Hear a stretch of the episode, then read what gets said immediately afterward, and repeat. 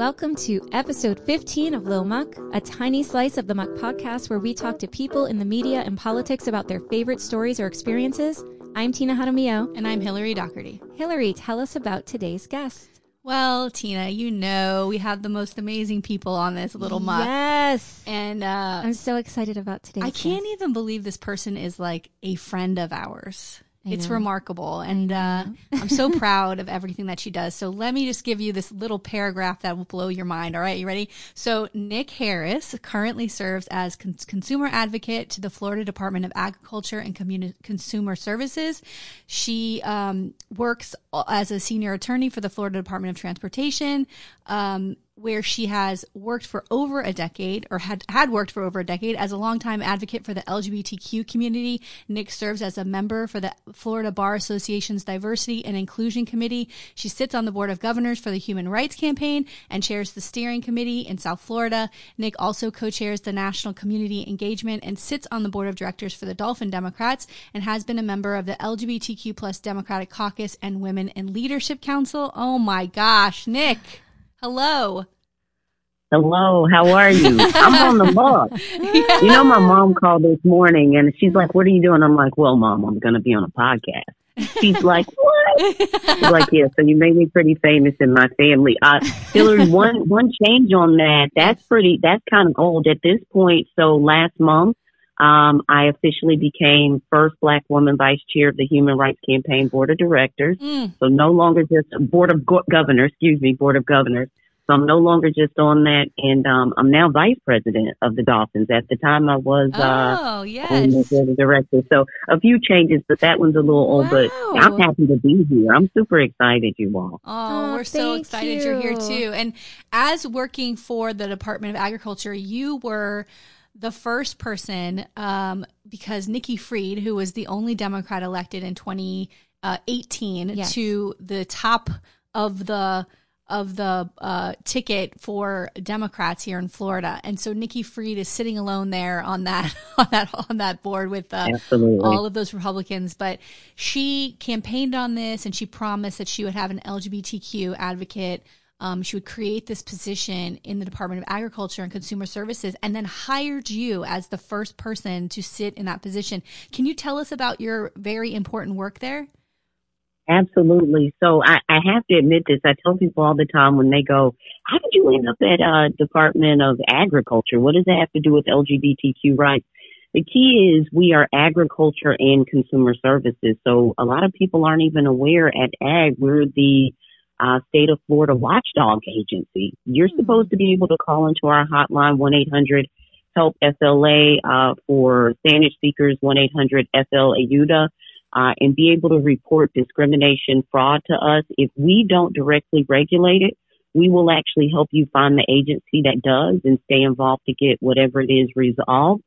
So I, I was super excited and I have to admit, I didn't know all the things we did at agriculture before I got there. I was like, it's Yeah. agriculture, right? Yeah. It's, it's, it's, you know, we do, we work with farmers. I get that. But, you know, a lot of people don't think about, we also have licensing. We hand out concealed carry uh, permits, uh, hemp cultivation licensing. We do the fresh from Florida, uh, marketing and development when you go into stores to highlight local grown products.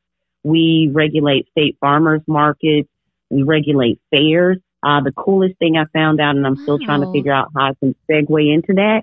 We have folks that regulate the fairs and the theme parks. And Oh. once a year, they got to go to Disney and Universal and ride all the rides. Oh. I am still trying to figure out how to actually get into that job. Um, that's the job that I actually want to do. Um, but we also, we have forestry, animal industry.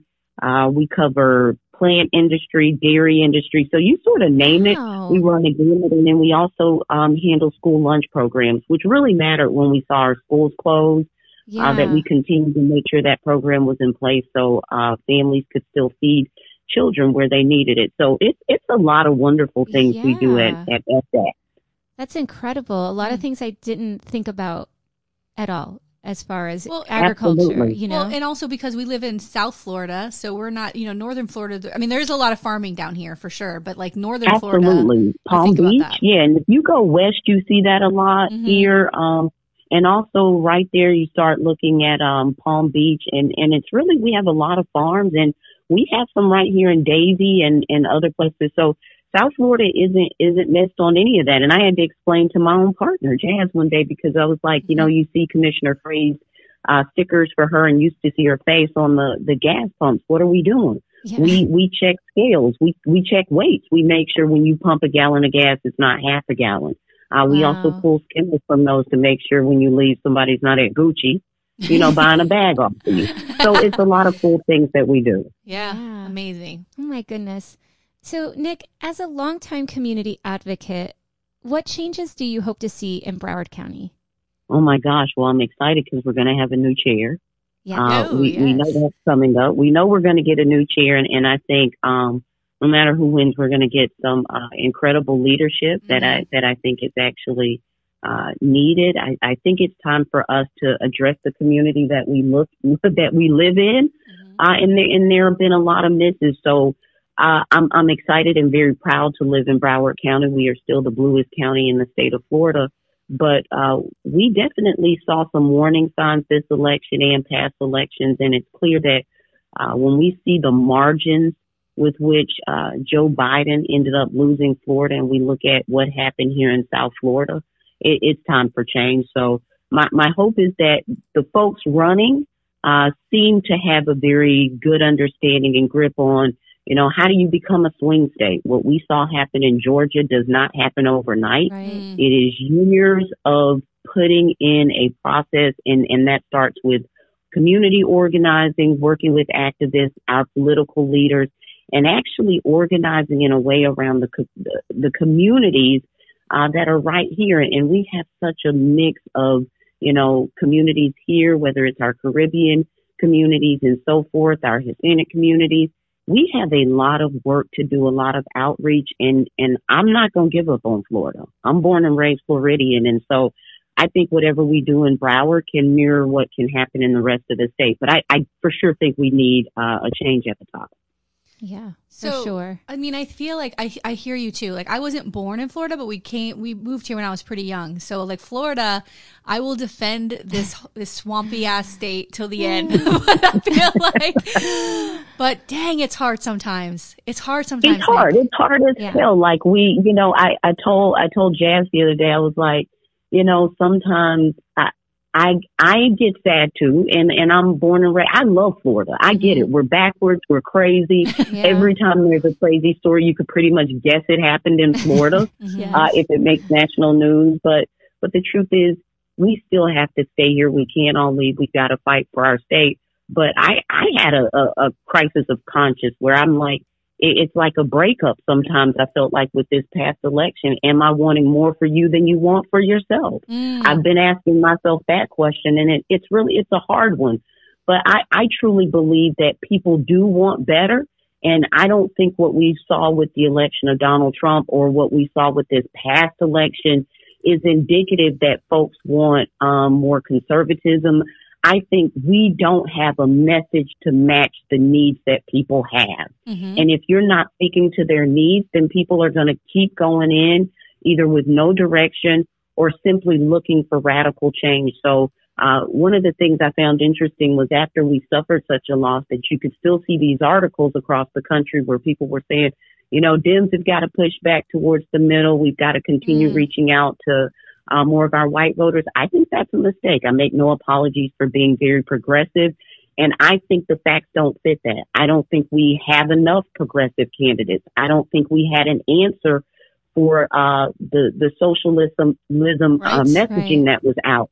But yep. don't tell me that we can't do it because we saw Daniella Cava do it yes. right there in Miami, mm-hmm. where, you know, she was saying there's nothing radical about healthcare. There's nothing radical about a, a, a city, a county, I think even a state taking care of its citizens. That's right. what you're tasked to do. And so we've got to stop this foolishness. And I really think it's that where we're saying, you know, we've got to move to the middle. I don't believe that at all.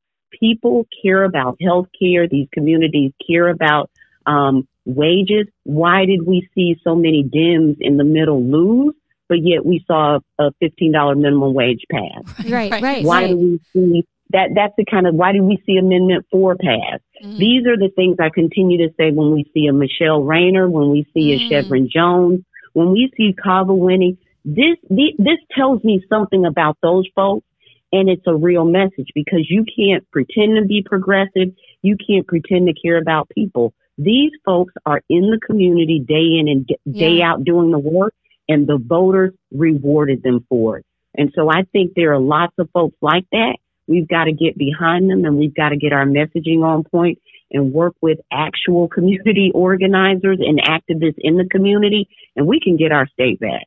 Oh, I would love to have our state back. And I think you're right about oh, the messaging um, and and shifting the the messaging. Do you have any I guess thoughts on what you think needs to be refocused most in the messaging?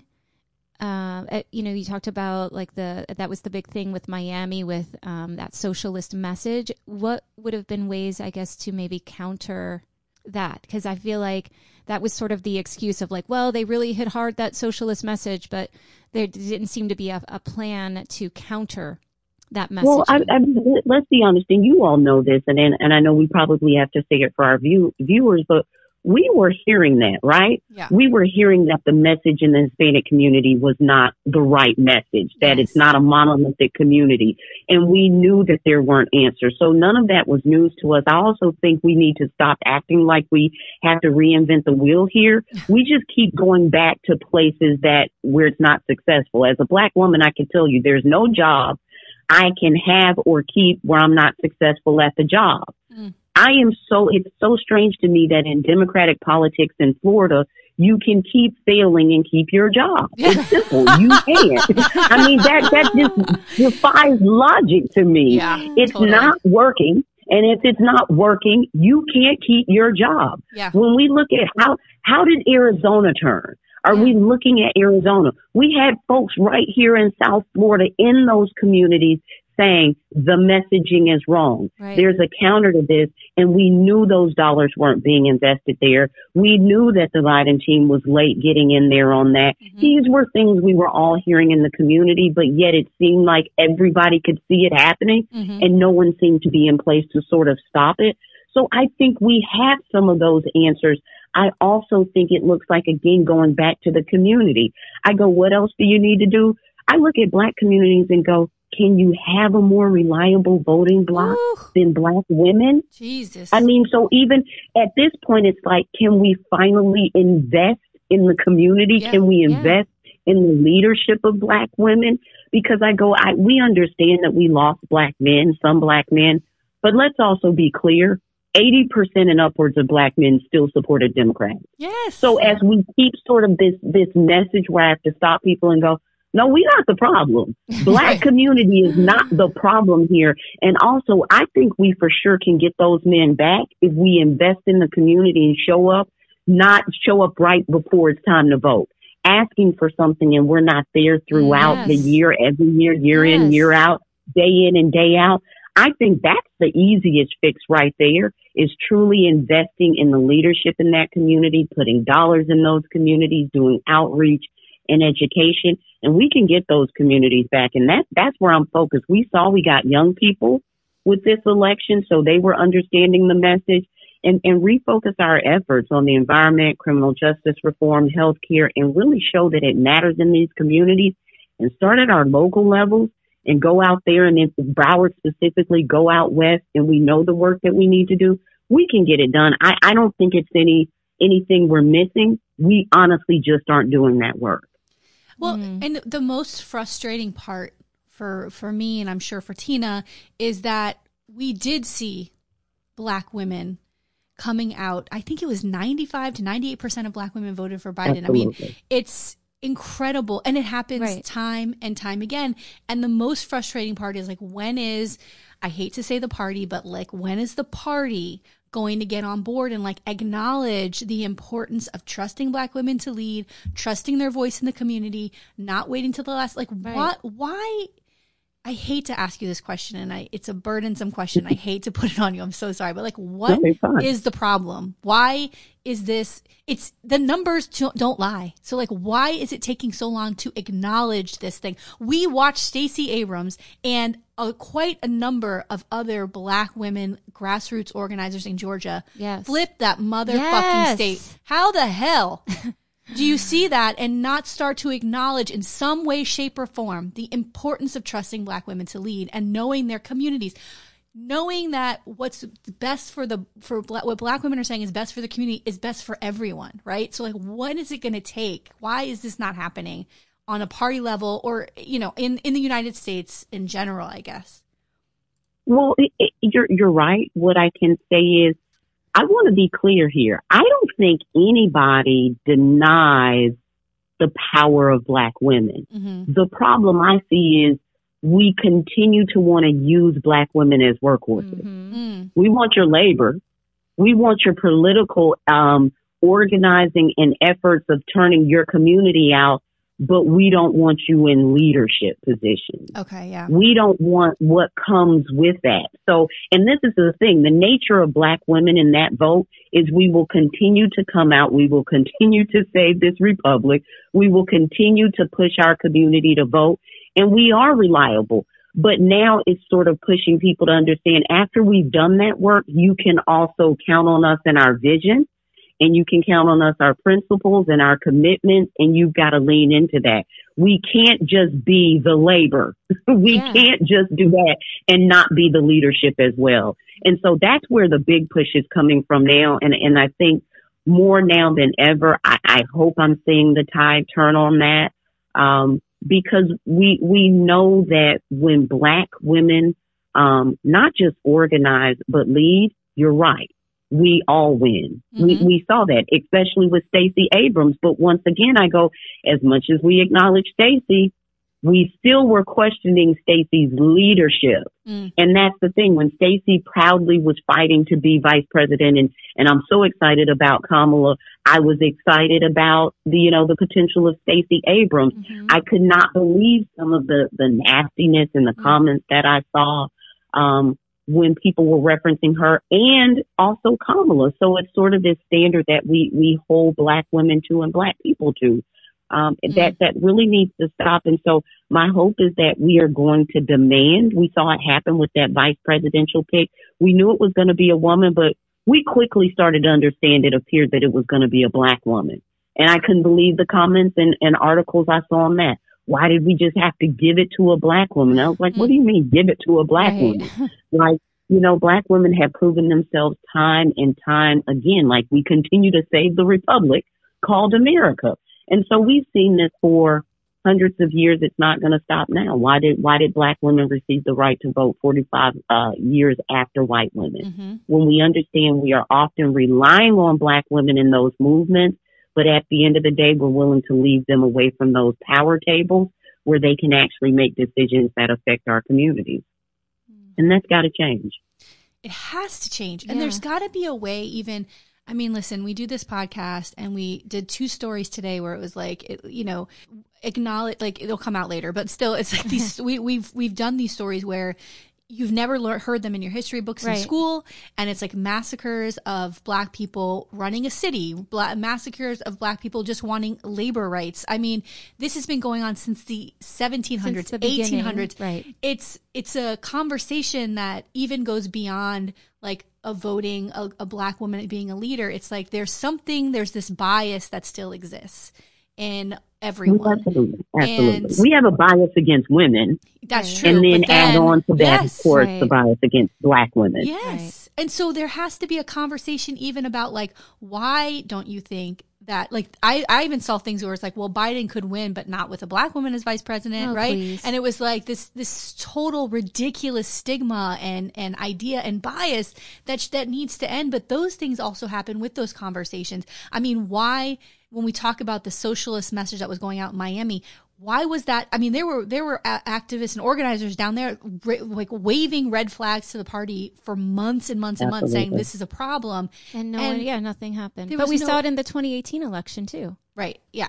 That's what I mean. Absolutely. Like, there, yeah. there's the thing about people still having a job after all this time. It's like it doesn't make any sense to yeah, me. Yeah, no. I mean, by by the way, I guess black women missed that memo that that Biden couldn't win with a black woman. Yeah. I mean that that's just foolishness. Yeah. They should have sent that to us. We did not know. I mean that it's crazy. And and I knew when I, she's part of the D- Divine Nine and she's an AKA, and I, I just knew already. I was like, oh, they're in trouble. I mean, that's the truth. I knew black women were going to turn out and turn out big. And again, this thing that we keep talking about black women have a progressive agenda. Mm-hmm. And that is what we need to continue to cater yeah. to. Why? Because I think over half the women in exit pollings, if you can trust it, what was the number one issue for black women? I think at about 52% rate, it was the pandemic mm-hmm. and healthcare. I mean, and so I, I just like black women never lose focus of what, what the end game is. Like, and I keep saying this, but you know, when we kept talking about, and I think it was Clyburn and also you know, the late John Lewis that started initially talking about this was a battle for the soul of America. Yeah. To me, this had nothing to do with Joe Biden in the sense mm-hmm. um, that black women understood something was happening to our republic. Something yeah. was happening in America and we already knew it was rotten. And it was like, how do we keep America trying to live up to what it, its claims and what we claim to be? You know, black people, especially black women understand justice is not blind. Freedom is not free. Right. But we also understood that, um, we get to choose our leaders and leaders don't get to choose their voters. Mm-hmm. And so we knew that if we could just show up, like I worked a precinct, mm-hmm. you knew this, and I told a story that every car that showed up there, it was a basically 100% black precinct it was women. And it was women I saw repeatedly come back and they brought their daughters and their nieces wow. and their cousins and everyone else back to vote. And there was nothing new about that for me. I remember being in high school and my mom talking about how I needed to register early. So when I turned 18, I'd be able to vote and casting that first vote at the time for Clinton administration. Mm-hmm. You know, my mom, I remember my mom and my aunt talking to me about why it was important for women to have control over their bodies, why we had to care about other people, even though my parents had fought to move us into the middle class. It was always important that you remember who you were. I, I remember being sworn into the bar and, um, we're in court and my grandmother, she calls me over and I'm like, yeah, grandma. And she grabs my collar. This is a real story. And she mm. says, don't you ever forget where you come from. I don't care that you're now a lawyer. You speak to everybody from the person that cleans your office to the head of that place. It doesn't matter. Don't you ever forget where you come from. That's ingrained in so many black folks. And so we keep trying to bring everybody else with us and, and, and, and we're fighting that sort of uphill battle, but we must never forget the power of black women. Black women don't lack vision.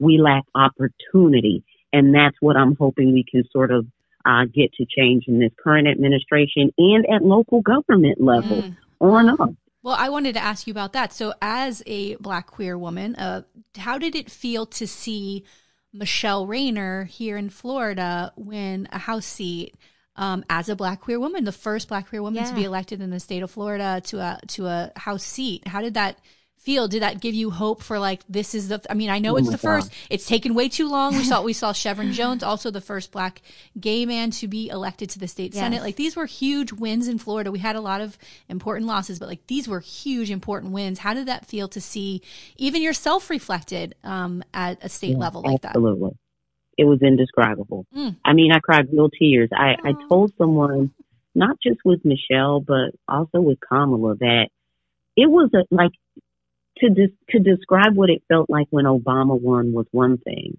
but to see myself reflected in these black women that won, it hit me in such a profound way mm. that it was it truly for me meant you can do anything. Yeah. You absolutely can do anything. And I'm I'm so proud of Michele I'm proud. I'm not surprised. She's the first. She won't be the last. Mm-hmm. And what we've got to do is just engage these incredibly talented black women who are always invested in community, normally fighting for wages, fighting mm-hmm. for, you know, reproductive freedoms. We've always done this work, but now it is getting us convinced that it's okay to wade into the muck so to say, and, and start really running for office and building an infrastructure that's going to support these women doing that.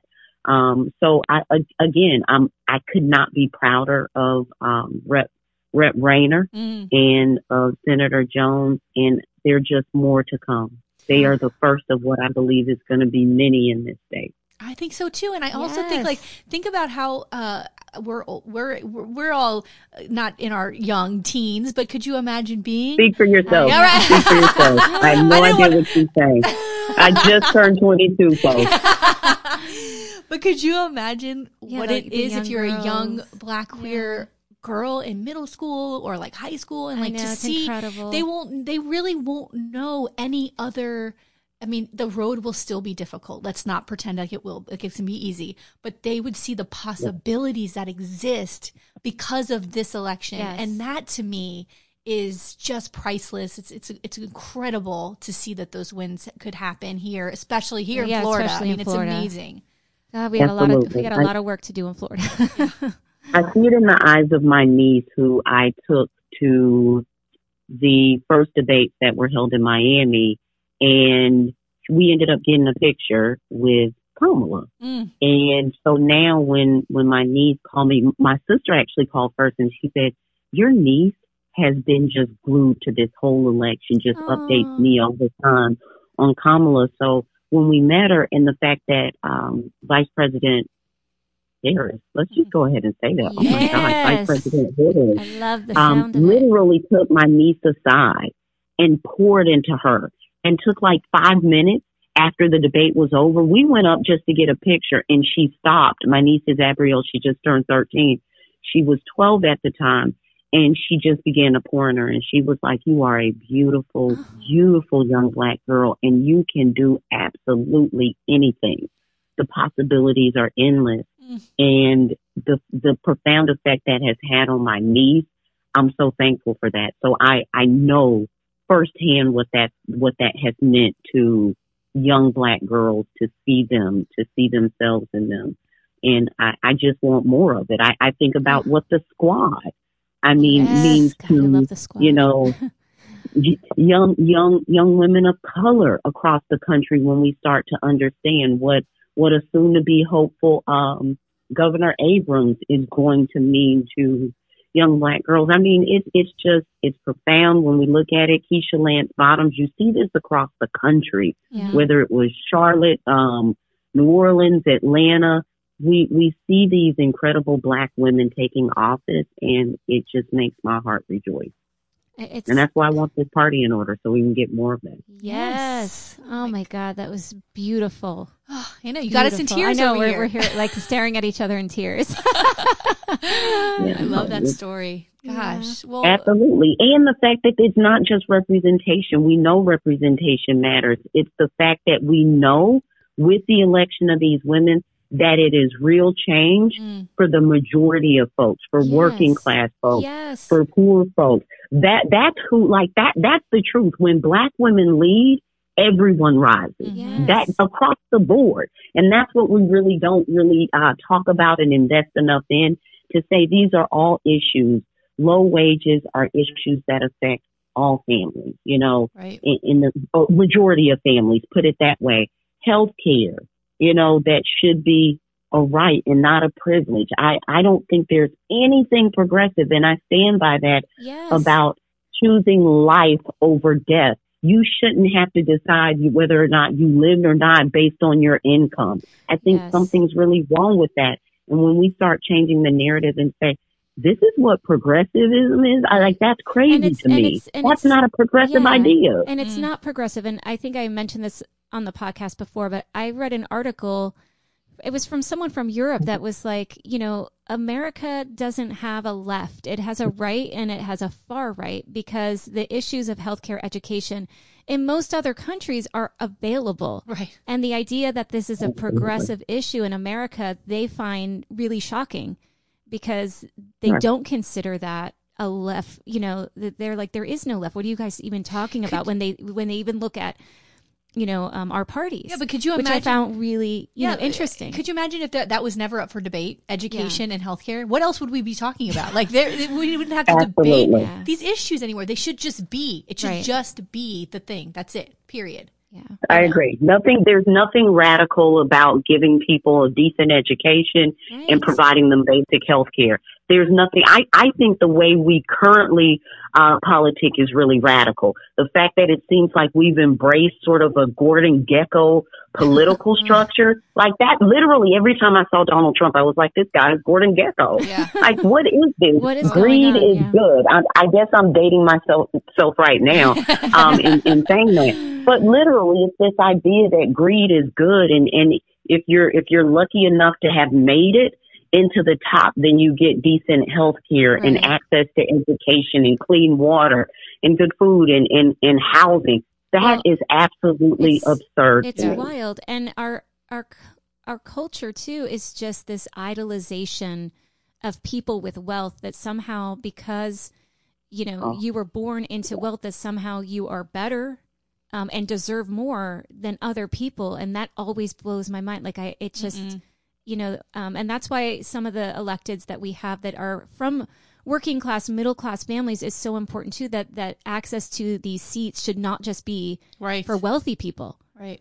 Uh, you know, like, Absolutely. so Elitism. yeah, It's killing our. It's killing both parties. it is. Yeah. this idea that it, it's killing both of our parties. It's sucking the air out. You know, I, I will say this. I, I didn't attend Ivy League schools. I am a proud graduate of Florida A&M University, sitting on the top of the highest of seven hills in Tallahassee, Florida, historically black college and university. I then went to law school at Florida State University. I'm very proud of my state education. Yeah. And when I, you know, but I watch it even in the political circles that I run in where it's like, oh, here we go with the Ivy League conversation. Right. Oh, Who's Lord. in, who's out. And I, I just think it's super problematic. And, and again, we're going to see that change when we start convincing more of these folks to run. And then we have the structure in place to support them so they can win when they Mhm. run Yes. because we will all get better. Yeah. Well, I'm, I I mean, mean, here's what I what a- know. I know this much. Having Nik on this podcast, people around the world will learn what a what a lucky state we are. Yes. How lucky the two of us are that we know her. Yes. and uh, that the world is just blessed to have you in it. I'm so proud of you, Nik. I'm so happy that you were able to do this today with us. Yes, I feel you like so that. much. I'm on the Muck. Like I gotta come on. I'm telling you, I'm literally like, I got like Nina Roby. I'm like, wait, I'm gonna be on the Muck. I I have been listening to you guys since you started. Aw. It's so amazing what you do. I thank you so much because I know this. Um, I consider you both friends. I know the work you do. I know that when you talk about this stuff, it's not just talk. You live it. You walk the talk. You literally reach out in these communities. You've supported me in anything I've wanted to do. You lend your voice, your time, your talent, your treasure. I always say that. You actually live it. And so I'm super proud to be on here. I feel like I've made it. I can just, um, I can stop now. This is it. So I appreciate that. I appreciate Thank it. you. Thank you so much and have a wonderful day. Give our love to Jazz. Absolutely will do. Thank you. Thank All right. you. Bye. Bye.